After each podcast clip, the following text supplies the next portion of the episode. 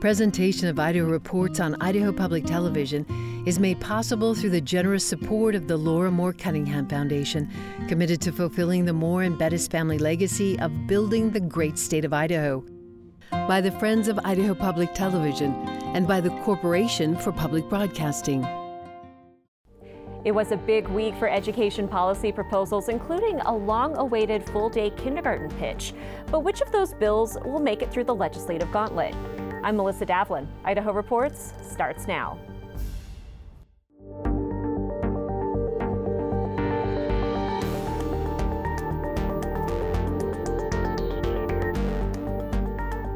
Hello and welcome to Idaho Reports. This week, Representative Wendy Horman and Senator Janie Ward Engelking discussed school choice, full day kindergarten, and other education policy and funding issues in front of the legislature this year.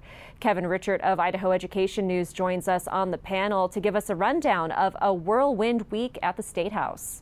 But first, on Tuesday, the Idaho Department of Health and Welfare deactivated crisis standards of care for hospitals in three of Idaho's seven public health districts. The department had activated crisis standards of care in those districts on January 15th due to a shortage of healthcare workers and blood supply. In legislative news on Wednesday, the House Health and Welfare Committee narrowly endorsed a bill to guarantee in person visitation at assisted living and nursing facilities. That proposal was in response to public health orders at the beginning of the pandemic that, among other things, limited in person visitation at those facilities. Lawmakers on both sides of the debate shared emotional stories about loved ones who needed care over the course of the pandemic. I lost my mother in December. Uh, she was in the ICU for three weeks, um, and they had a policy that only one person per day could come in. And so a lot of our month, a lot of our biggest source of anguish was actually struggling to figure out how to navigate that policy and how to make sure that I and my husband and all of my kids could get in. Uh, but the staff was extremely compassionate I'm sorry, I shouldn't have sprayed it on this. That's, That's too right. fresh. No. But the staff was very compassionate. They were not trying to torture anybody. They were trying to accommodate as best they could.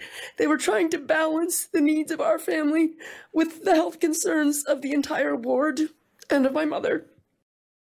Twice. This has happened with my mother, where she is. Twice. I absolutely think there needs to be some sort of protection for the individuals that live in these facilities because there is none now.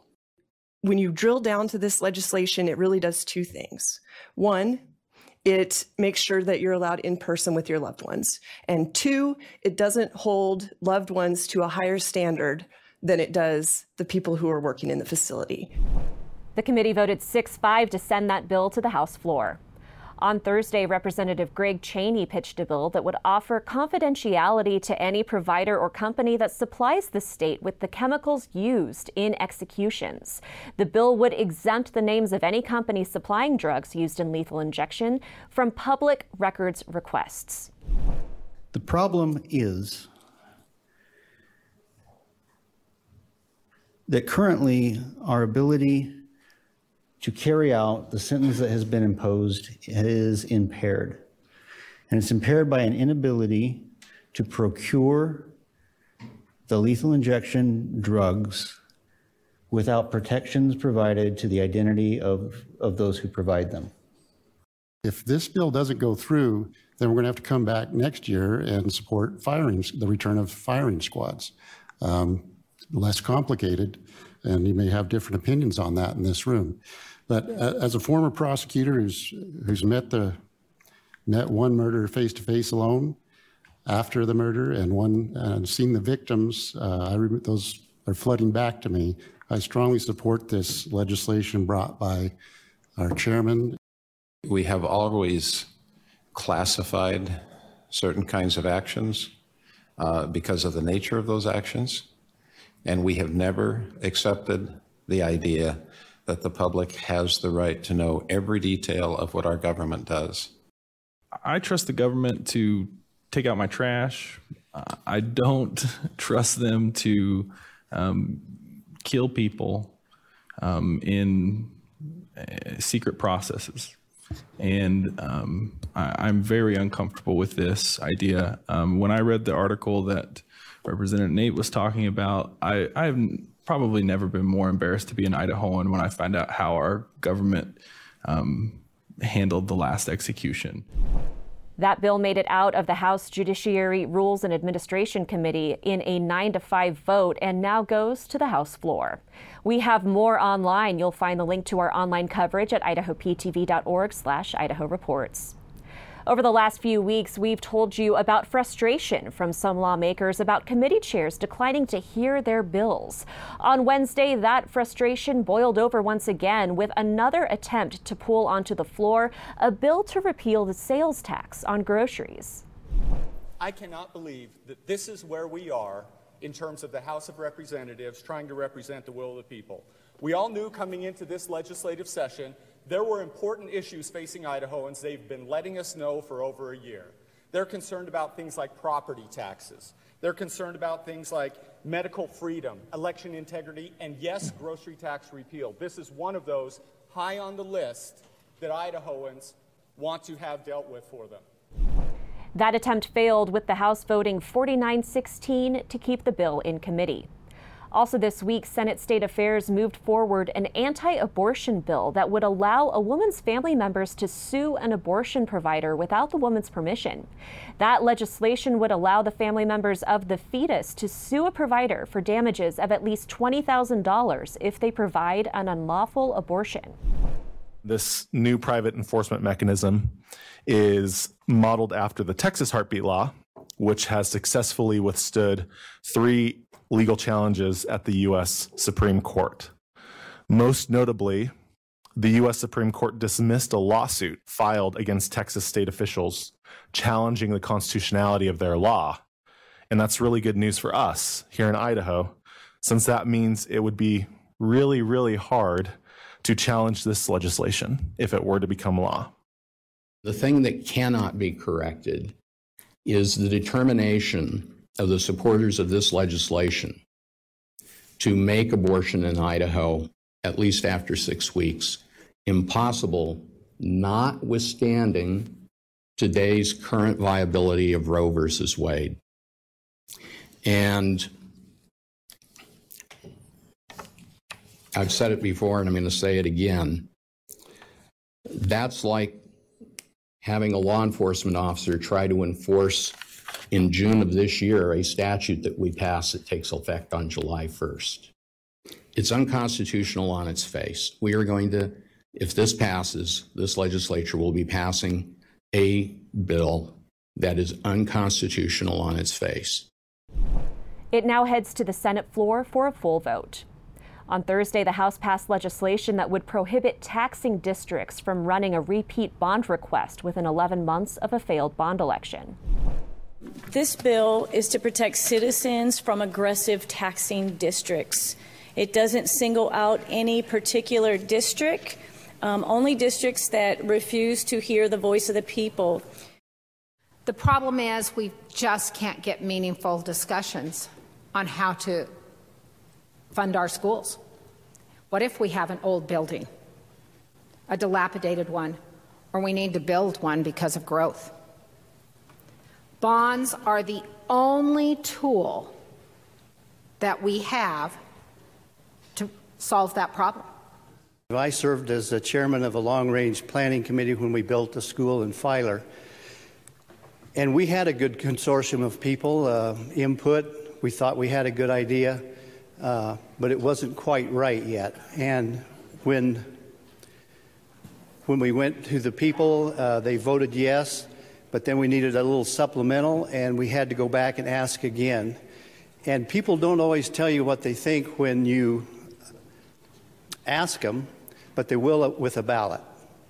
I've seen this happen in uh, my district where bonds are continually ran and uh, and people get they get voter fatigue and then when they do it during the summertime when there's hardly anyone around then uh, that that seems to be when they when they will pass um, at least in my district. So I think this is good for taxpayers. I think it does cause uh, reflection on, on what's uh, crucial and important and what's necessary. Um, I think it'll save money, and hopefully that uh, trickles down to our, our taxpayers on their property taxes. So hopefully this will be a, uh, a roundabout way on, on property tax savings. That bill passed the House on Thursday. Joining me to discuss that and other education related issues are Representative Wendy Horman, Senator Janie Ward Engelking, and Kevin Richert of Idaho Education News. Representative Horman, I want to start with you. You supported that legislation on the House floor. Why? I did. I served before I came to the legislature. I've been here 10 years. Uh, I served on a school board for 11 years. Uh, the Bonneville School District was in a rapid period of growth, and we passed several bonds during my time on the board. Uh, they all passed the first time. We felt like we went out and did the homework, and this included uh, during the Great Recession. We went out and did the homework of making sure we knew where our community was. And my vote was a way to encourage school boards to make sure that they do that homework in advance so they, they arrive at a consensus bill. I had an aunt uh, lose her home during the last two years due to property taxes. And she wanted to support the schools, but uh, eventually she just couldn't. She had to sell her home and move into an apartment. And so I think those on fixed income struggle, and I want to make sure their voices are heard in the process. So I think it will encourage uh, aggressive taxing districts of all sorts to um, make sure they're checking in with the citizens before they try and run something that perhaps too many in their community cannot afford if there's an over reliance on these local bonds and levies for funding school operations and facilities, is that an argument for putting more state money? or federal money into the schools? I think that's exactly what you're seeing this year. In fact, uh, over $300 million, the schools have received 440 of just ARPA funding. And so that's why I introduced my supplemental levy bill, which just uh, asks that school districts disclose what they're levying for and then the amount that they're levying for so that that as the state picks up these additional expenses at the state level, such as health insurance and possibly kindergarten, literacy, we'll see how that looks, um, that taxpayers aren't also paying for it at the local level. You know, Senator, I'm, I'm curious where you are on that 11 month waiting period.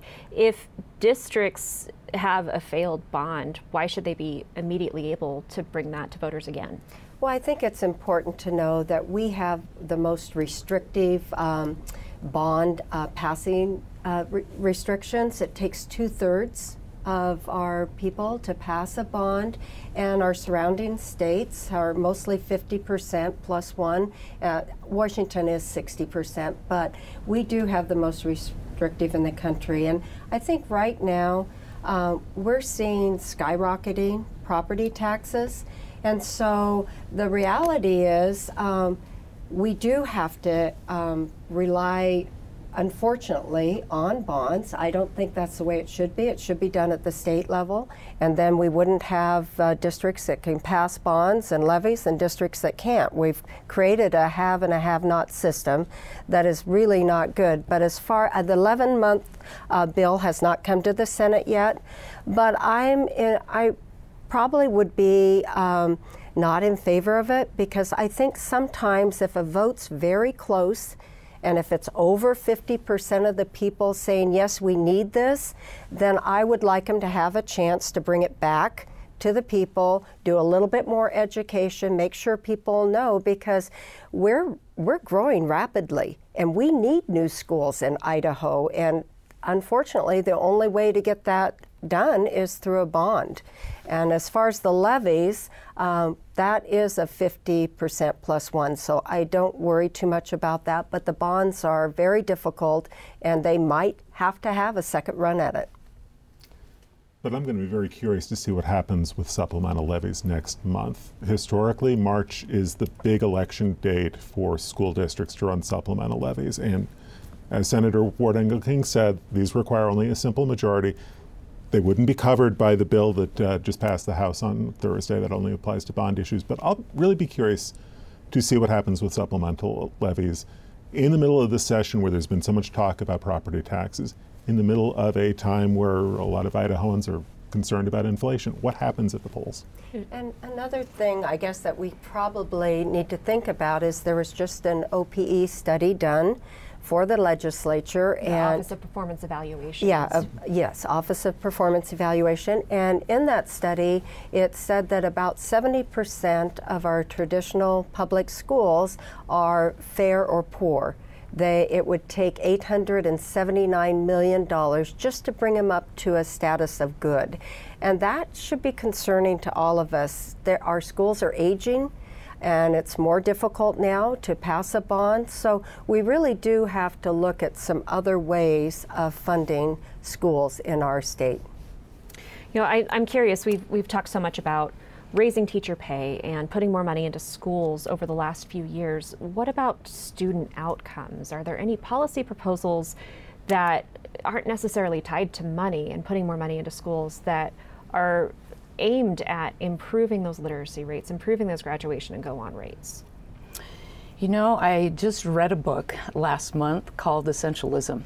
And there was a quote in that that we do not rise to the level of our goals, we fall to the level of our systems. And so we have set very aspirational goals 60%, you know, with a credential or a degree. But if we don't have the systems in place to achieve those goals, then we fall to the level of our systems. And so we do have some systems in the state that I do think uh, need improved. One of one of those is the K-12 funding formula. No surprise to anyone here uh, that that's a concern of mine. There are some tremendous inequities in that, and uh, a lot of them are related to property wealth. Uh, the more property wealthy districts get more funding under the current formula, and that's a struggle for me. Uh, you, and I did try to change that. When I couldn't, I moved to a, a different form to give that money directly to parents. And, uh, and that bill also came out of House Education unanimously this week, empowering parents. Um, but I do think there are some systems we need to change so we can get away from talking about how much money to how are we using the money.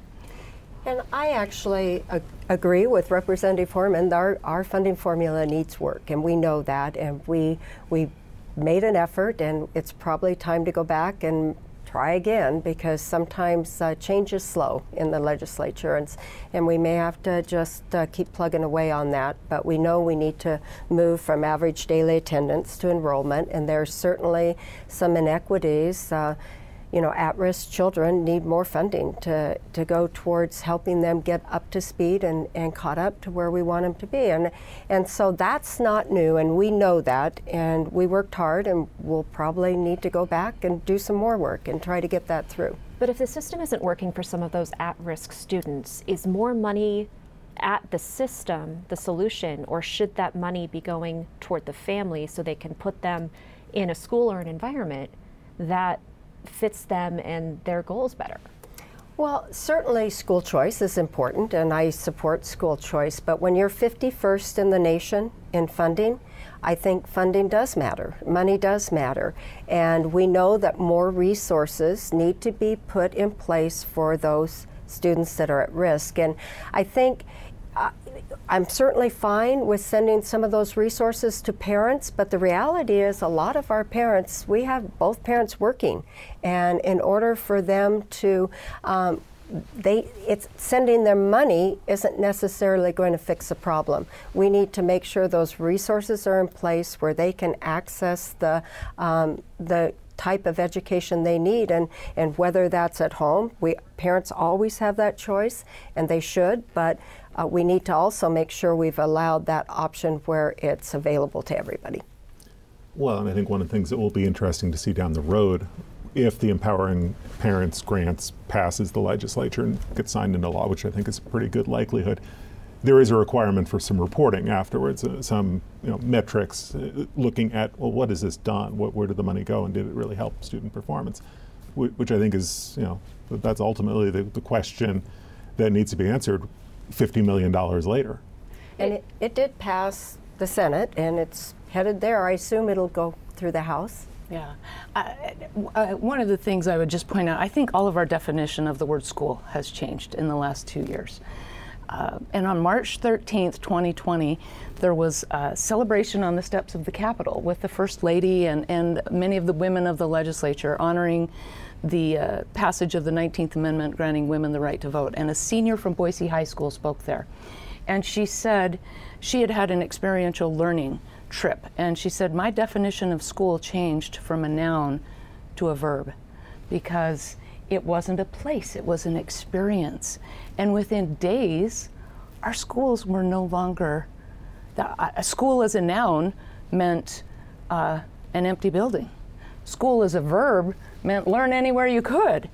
And so we've all experienced that in the last several years. And honestly, the idea for uh, giving money to uh, families who need to choose a different alternative than their public schools, uh, in, in part came from watching the struggles you were having in dealing with your uh, children and, and how to keep them safe and keep your family safe. And I, I thought, well, why can't we give extra money to families of public school students too? And so that became the genesis then of additional legislation, Strong Families, Strong Students. The governor, uh, tremendous leadership in that space of supporting families during that time. And now we do have Empowering Parents, which I agree should come off the House floor with strong support.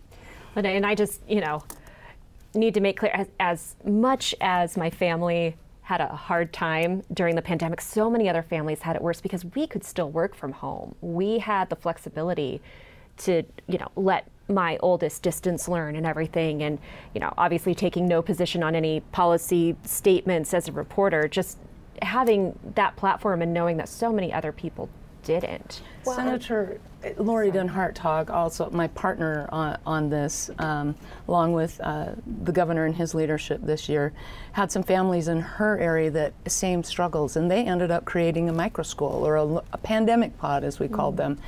And so she has been a tremendous partner in this space as well. Well, I would just say if the pandemic taught us anything, it's how important our schools are and that in person learning and that one on one contact. We know that, we've always known it, but I think now uh, it's even more imperative that we make sure that we have things in place so that children don't feel isolated and they don't feel like they, they don't have the friends and, and the contacts that they need. That was huge. Tremendous learning from COVID as well for me that we need to make the system work for individuals and not the other way around.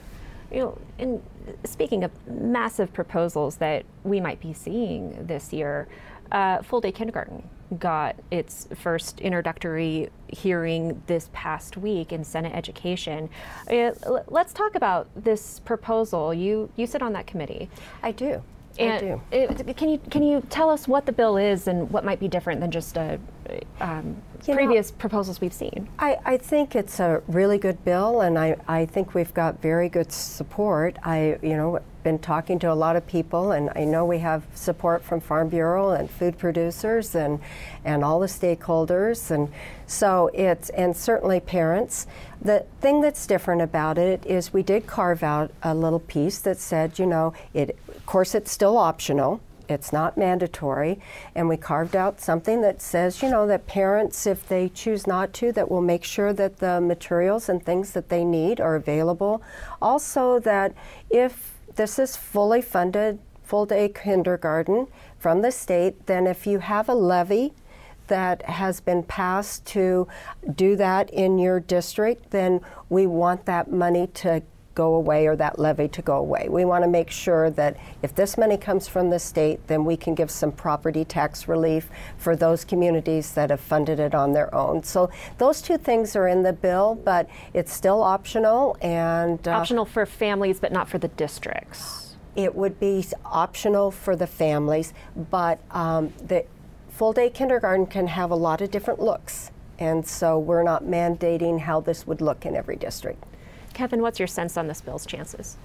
Short exchange during the State Board of Education meeting on Thursday, but I thought it was a telling exchange. Uh, the State Board went through a bunch of bills and decided whether they wanted to take a position one way or the other on a variety of education bills. Took no position on the all day kindergarten bill.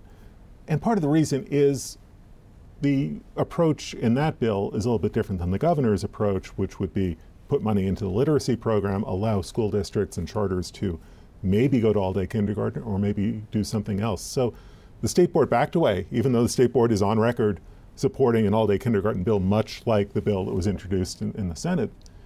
And I think you know, it gives you a glimpse into the politics. It gives you a glimpse into the sense that the governor's office and legislators are still trying to figure out a path forward.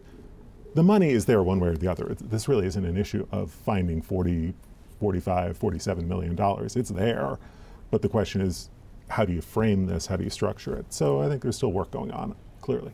And I, I think the problem with putting it just as literacy money, which I applaud the governor for doing that, is that you will have some districts that provide full day kindergarten for their children, and parents can take advantage of that. And then you'll have some districts that still don't have it. And we are really, our mandate from the Idaho Constitution is to have a uniform, thorough, uh, public free education. And when we don't provide the same opportunities, I, I think that's uh, may get us into some constitutional trouble. What's your view from the House side? Is this the year for full day kindergarten? I, uh, I will wait and see what comes from the policy committee and make my vote on JFAC and, and go from there. But I pulled out an 1800s dictionary uh, last month to see what uniform meant at the time the Constitution was written of, of the same form. And so my interpretation of that is uniform opportunities, but they might not look the same. It might not mean in a building. What if it meant that parent could do half day and take some of that money and do literacy programs or uh, enrichment programs for their child. So uniform, uh, I, I, think I'm, i have a different view of uniform these days. I think well, I think that can still work, and I think that's the beauty of having it optional because and allowing in the bill it says you can have access to the resources. So we can, you know, certainly do that. I think, and I, you're right. I think some parents will choose that option. We have about a minute and a half left. I wanted to touch on teacher retention for public education. It's something that we've heard concerns about for several years. What might we see from the Budget Committee this year when it comes to teacher pay? I think we've already seen a tremendous investment toward retention with the $75 million going toward health insurance and with another 105 million proposed, another uh, $1,000 bonuses, uh, one year of career ladder plus another year of career ladder equaling about 10% just in salary plus the bonus. So I think you're going to see huge investments in teacher salary and uh, retention and recruitment. And I think we're also going to see some a bump for classified and, and hopefully a bonus for them also because our classified staff is very important to us. And we're also working on a bill uh, to do loan forgiveness for teachers and, and incentives for additional endorsements or educational experiences. So I think we're seeing some headway in that area. And really important to remember about the uh, school employee insurance plan it's not just teachers we're talking about, it's also the classified employees, it's the school bus drivers, it's the cafeteria workers. Yeah. In school districts and charters having a really hard time retaining those employees as they look at other opportunities elsewhere in their communities.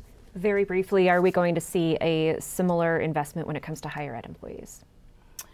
I think that remains to be seen, but we're working on it diligently. We are, uh, we are trying to get to uh, one proposal for the House, so that we can maybe skip some of the drama that we've had in the past, but that remains to be seen. We'll keep an eye on that. Hey, thank you so much for joining us. We're going to have to leave it there. Representative Wendy Horman, Senator Janie Ward Engelking, and Kevin Richert of Idaho Education News. Thank you so much for watching, and we'll see you here next week.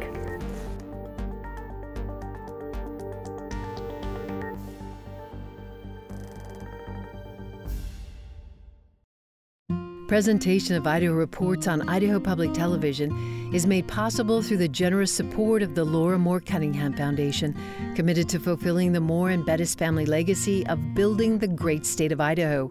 By the Friends of Idaho Public Television and by the Corporation for Public Broadcasting.